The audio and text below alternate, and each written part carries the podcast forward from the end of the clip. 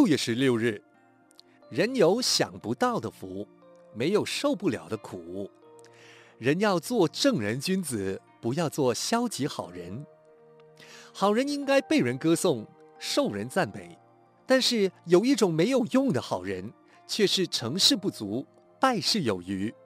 其相怨、辱弱、没有主见、模棱两可的行为，不但不能保护团体，而且对团体无益。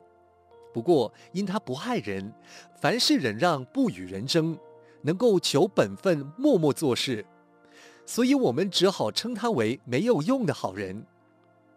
我们常听人说某人是好人。但是好人的条件他具备了吗？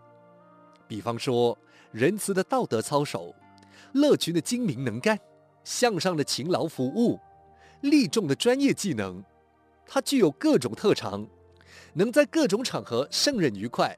如此不但是好人，而且是能人。反之，凡事推脱，不肯担当，没有主见，畏首畏尾。明哲保身而不敢举发坏人的好人，就是没有用的好人；该生气时不生气，该据理力争时不据理力争的人，就是没有用的烂好人。此种人是团体成长的滞累，是社会进步的障碍，也是国家利益的危机。文思修，该生气时不生气，该据理力争时不据理力争的人。就是没有用的烂好人。